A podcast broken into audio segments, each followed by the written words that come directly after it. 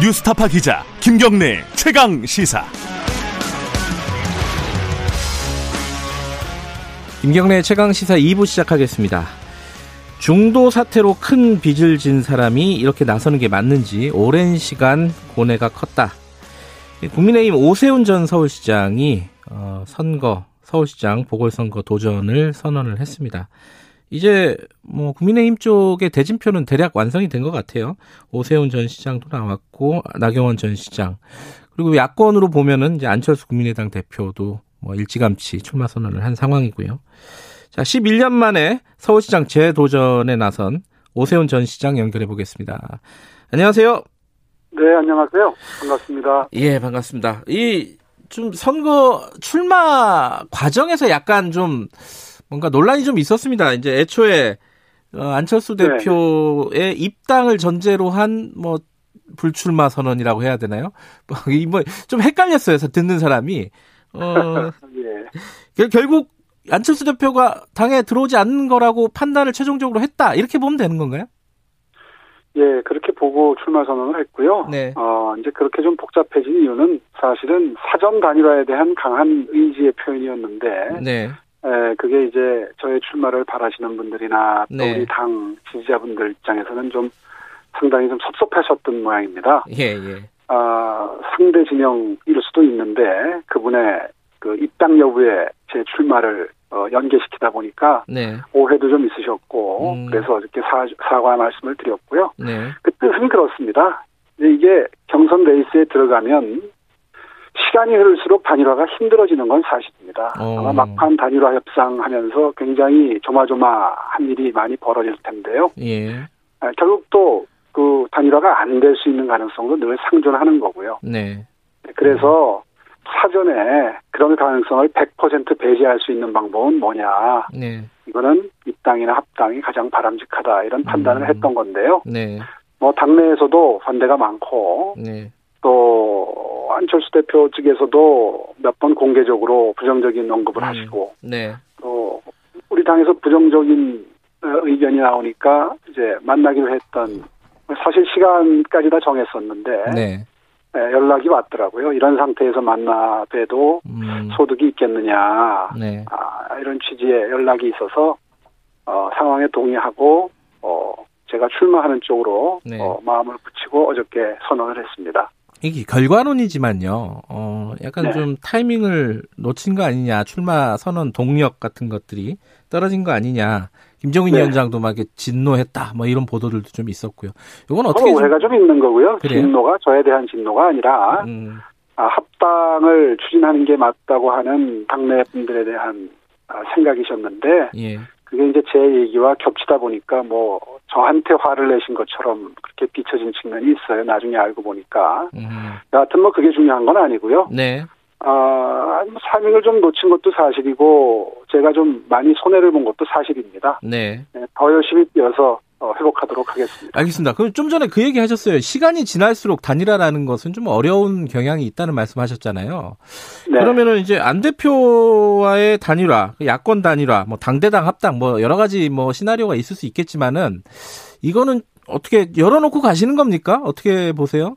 이제 어저께 선언하면서 분명히 했지만 네, 아, 이제는 후보의 한 명으로서 네, 어, 자세를 낮추고 열심히 뛸 뿐입니다. 음, 아, 지금부터는 뭐 합당 논의가 이제는 물 건너 간 것 같고요. 네, 어, 뭐 입당이든 나중에 이루어질 야권 후보 단이라든 모든 그 과정은 당에 일임하고 네. 어, 저는 후보로서 열심히 하겠다. 예.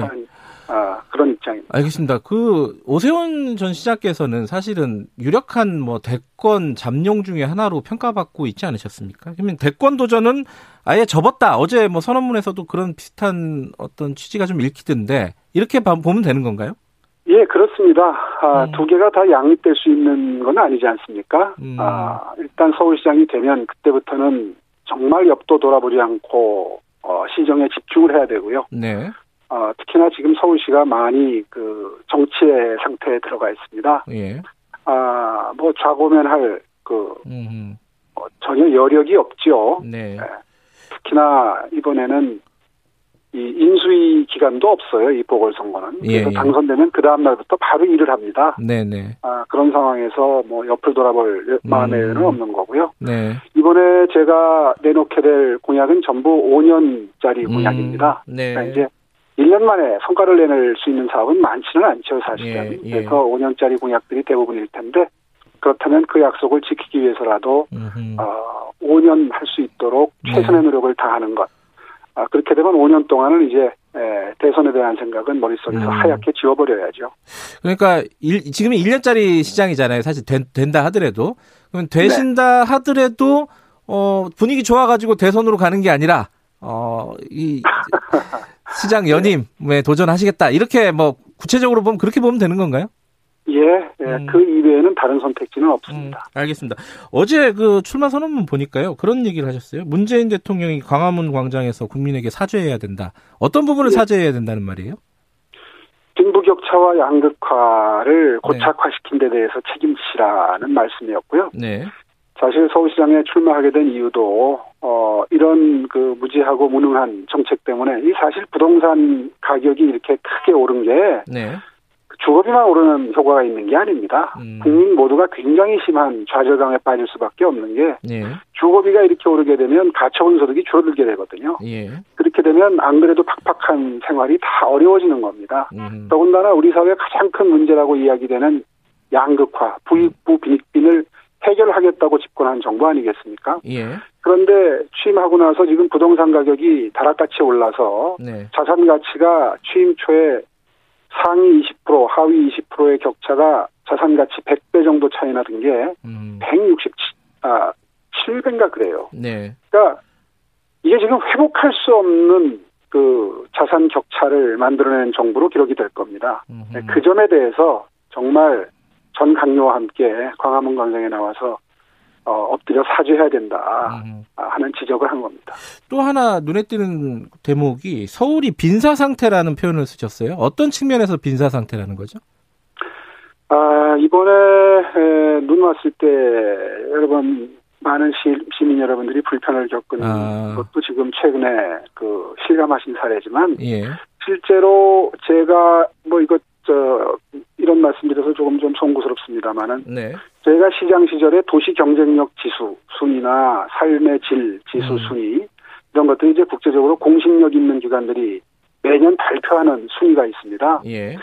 도시 경쟁력 순위 같은 경우에는 그 뭐 가파르게 올라서 한 예. 2, 30, 전 세계 2, 30위권에서 10위권까지 올랐었습니다. 음. 그런데 지금 그게 한 10년째 횡보하고 있습니다. 그래프를 보면 그대로 옆으로 가고 있고요. 그러니까 네. 거의 변함이 없다는 거죠, 순위가. 예.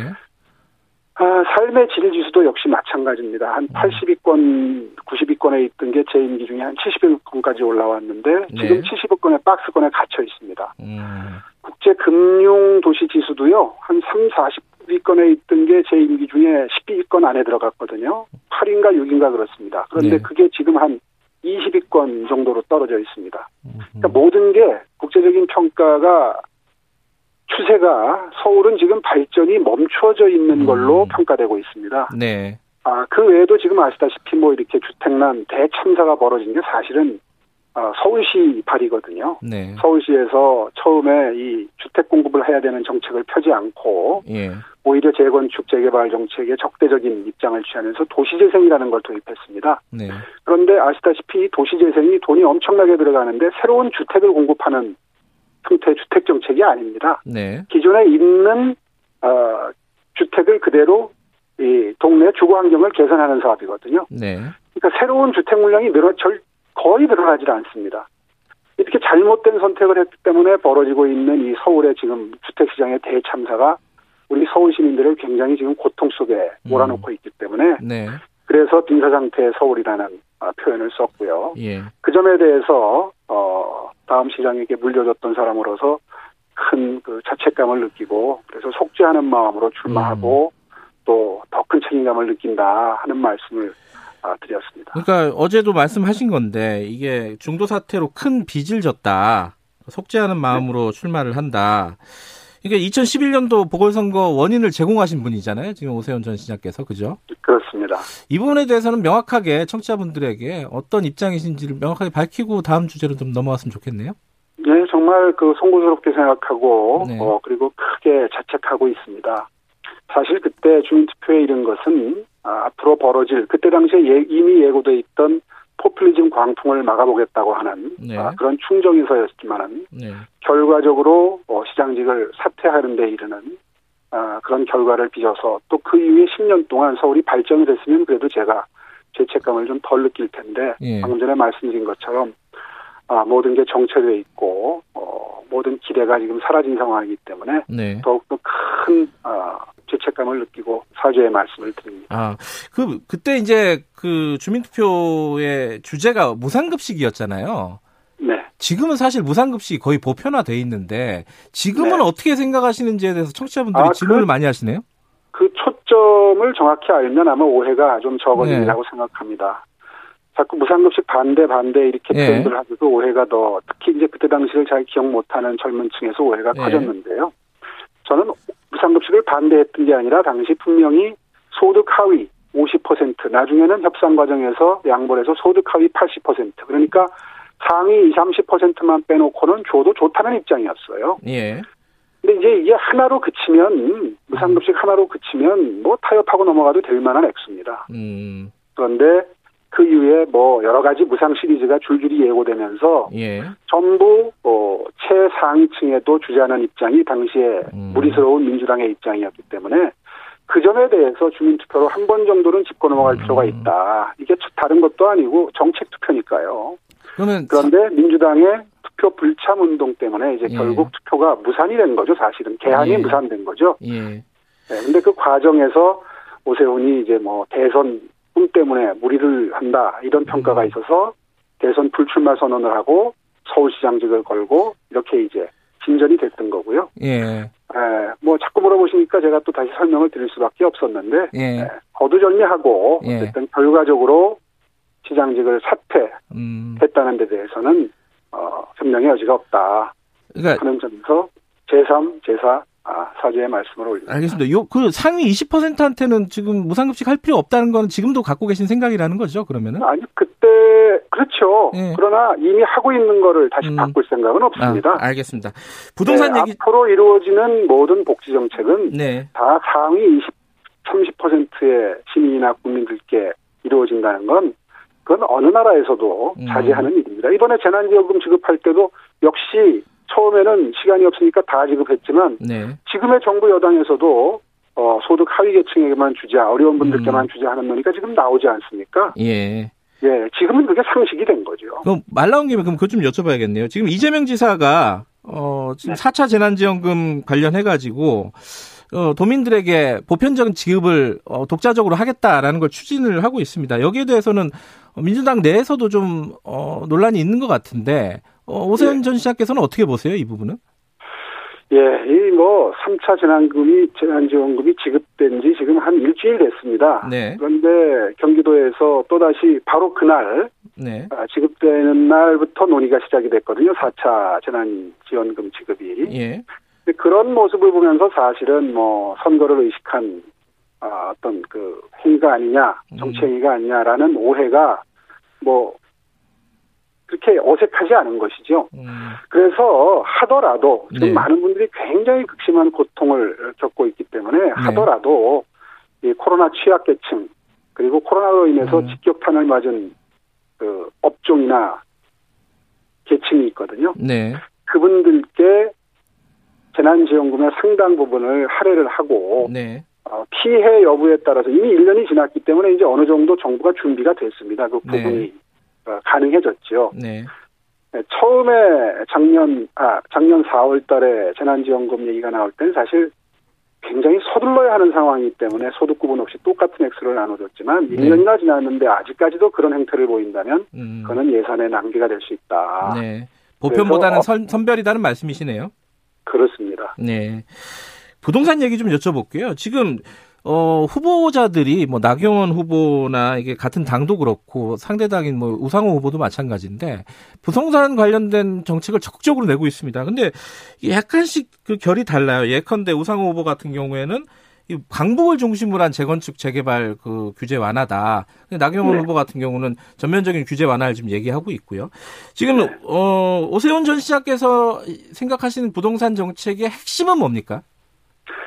어, 역시 신속한 주택의 공급인 건 마찬가지고요. 예. 다만 이제 그 방법론에서 네. 어, 우리 서울 지역에는 그 SH가 SH 공사가 주도해서 반값 아파트를 공급할 수도 있는 부지들이 몇 개 있습니다. 네. 사실 옛날에 비하면 여유 부지가 많이 줄어들었는데요. 네. 에, 용산 정비창이라든가 불광동의 질병관리본부라든가 또 강남의 서울의료원 부지라든가 몇 네. 있습니다. 아, 이런 부지들을 활용을 해서 마음만 먹으면 과거에 제 임기 때 실험을 했던 것처럼 네. 반값 아파트 공급이 가능하기 때문에 네. 이분들께는 그 상당한 받는 분들께 로또가 된다는 반론이 있긴 합니다만은 네. 주변 집값의 그 하향 안정화를 이루어내는 데는 이것보다 좋은 정책이 없습니다. 음. 네, 그 점에서 좀 그 차별화가 될 거고요. 네. 그리고 기존에 아까도 잠깐 언급했습니다마는 박원순 서울시장 시절도 그렇고 이 문재인 정부 들어서도 그렇고 재개발 재건축에 지나치게 적대적입니다. 음. 아, 굳이 그럴 필요가 없는 것이 주거라고 하는 것은 필요한 곳에 네. 가서 살고 싶어하는 곳에 충분히 물량이 공급될 때 비로소 시장 기능이 정상으로 선순환 구조에 들어가는 거거든요. 네. 그런 의미에서 재건축 재개발에 음. 지나치게 공공성을 강화해서 오히려 용적률 인센티브가 작동하지 못하도록 하는. 이런 우매한 정책을 국토부와 협의를 해서 그 절충선을 찾아서 네. 인센티브로도 작동을 하고 용적률 인센티브가 네. 작동을 하고 그러면서도 많은 그 재건축 재개발 단지가 활발하게 시작될 수 있도록 네. 아, 하는 그 실질적인 이게 일의 노하우죠. 음. 그렇게 해서 어, 빨리 진행시키겠다는 점. 그 외에 이제 제 임기 중에 시작했던 그 시프트라고 예. 단기 전세주택 정책이 굉장히 호평을 받고 있습니다. 네. 지금 한 3만 3천 가구 정도 서울 시내에 공급이 됐는데요. 예. 아, 이런 형태를 비롯해서 여러 가지 형태의 이제 임대주택도 음. 어, 공급을 해서 어, 주거난을 해소하겠다는 게 전체적인 어, 큰 음. 얼개입니다. 알겠습니다. 오늘 문재인 대통령 기자회견 있잖아요. 예. 아마 사면 얘기에 대한 질문이 있을 것 같습니다. 어, 네. 오세훈 전 시장께서는 그 전 전직 대통령에 대한 사면론에 대해서 어떻게 생각하세요? 예, 적극 검토해야 된다고 생각합니다. 음. 아, 사실 사면 정도가 아니라 네. 이 정부는 사실은 냉정하게 객관적으로 평가를 해도 네. 아, 국민 통합 정부는 아니었습니다. 아, 국민 분열의 정부였고 네. 사실은 정치 보복의 정치를 했죠. 네. 그런 의미에서 어, 일단 정치 보복의 정치를 했던, 국론, 국민 분열의 정치를 했던 점에 대해서 네. 일단 사죄를 하고 예. 그 연장선상에서 어, 두 분 대통령에 대한 사면을 네. 어, 결단할 필요가 있다. 전 세계 음. 어느 나라에 전직 대통령 두 분이 동시에 네. 에, 이렇게 그 오랜 기간 동안 아, 사법 처리를 받고 어, 영어의 몸이 되어 있는 나라가 있겠습니까? 네. 아, 그런 의미에서라도 어, 올해가 이 시점이 적기가 아닌가 생각합니다. 예. 지금 마지막으로요. 나경원 후보하고 이제 1차적으로 경선에서 붙으실 거 아니겠습니까? 다른 후보들도 있지만은. 예. 나경원 후보보다 오세훈 전 시장이 낫다. 뭐 때문에 난지 먼저 좀 설명을 해 주시죠. 야, 아유, 그분도 참 훌륭한 아, 예. 자질을 갖추고 그동안에 여러 경력을 쌓아오셨는데요. 예.